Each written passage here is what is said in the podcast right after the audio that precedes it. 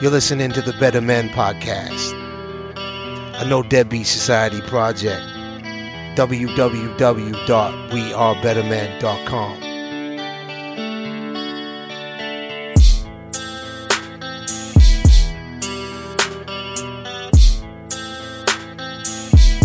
The views and opinions expressed on the Better Men podcast are those of the host. Viewer discretion is advised.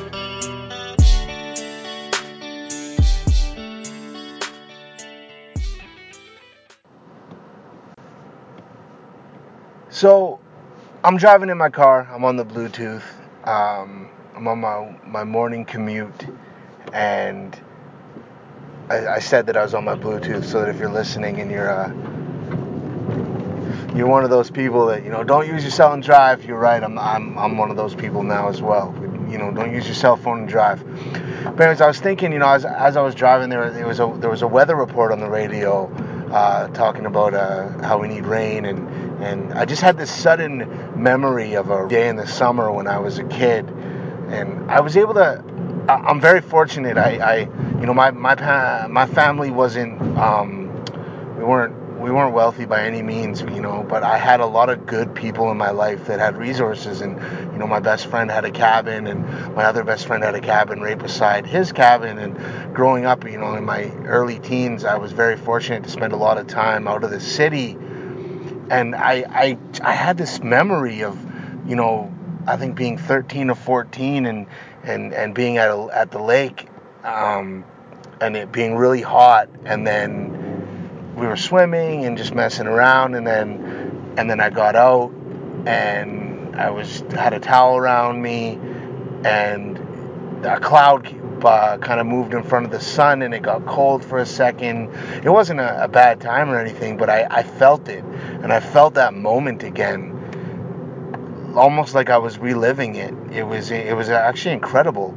Um, and then I, I started to you know I have a pretty good memory of my childhood. There's a there's reasons for that, but um, I don't always the greatest thing. But I remember uh, I started to remember the you know everything about that day and, and after that and how there was a chill as the cloud moved over the sun and then there was a bit of a breeze um, and then you know 15 20 minutes later the cloud had moved and it got really hot again and you know it felt great. But don't forget those moments. Every even the the smallest moment from your from your childhood or from you know it doesn't even have to be that long ago that made you feel great or that that make you feel at peace. Relive them if you can.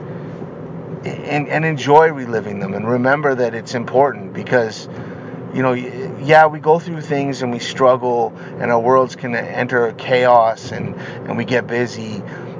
But those moments to us at that period of time in our life on that day at that time were everything. And you got to remember that, you know, 10 years from now, the happy moments and peaceful moments you have now are going to be things you suddenly remember as, as a, where you were at. So don't forget them and relive them and remember that every little moment you have um, is a part of you.